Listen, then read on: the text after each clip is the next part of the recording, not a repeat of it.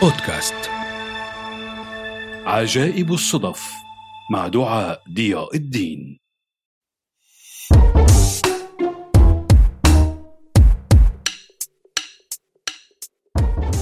سقطت من ارتفاع أربعة آلاف ومئتي متر وبسبب صدفة غير متوقعة نجت من موت محقق. إنها الأمريكية جوان موري وأنا دعاء ضياء الدين وهذه الحلقة الرابعة من بودكاست عجائب الصدف.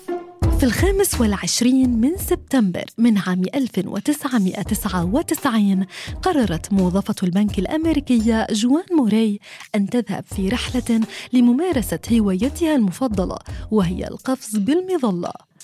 فقد قفزت سابقا حوالي 30 مرة فهي لا تستطيع أن تقاوم تلك اللحظة التي تشعر فيها بالطيران عندما تقفز من ارتفاعات شاهقة. إنها متعة من نوع آخر بالنسبة لها. لذا قررت هذه المرة أن تقفز من ارتفاع 4200 متر. وبالفعل قفزت جوان لكنها فوجئت بأن المظلة لا تفتح.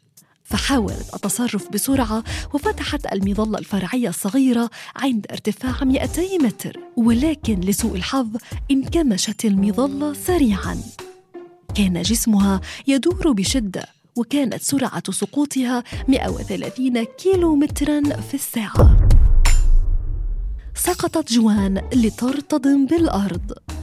توقفت عن التنفس وتوقف قلبها عن النبض. هي غير قادرة على الحركة وظلت في مكانها دون حياة.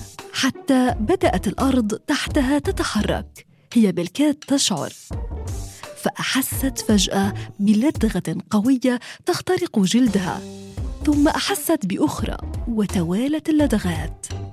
فقد سقطت جوان يا أصدقائي على تل كبير من النمل الناري. وسرعان ما بدأ النمل في مهاجمتها وتعرضت جوان لأكثر من 200 لدغة.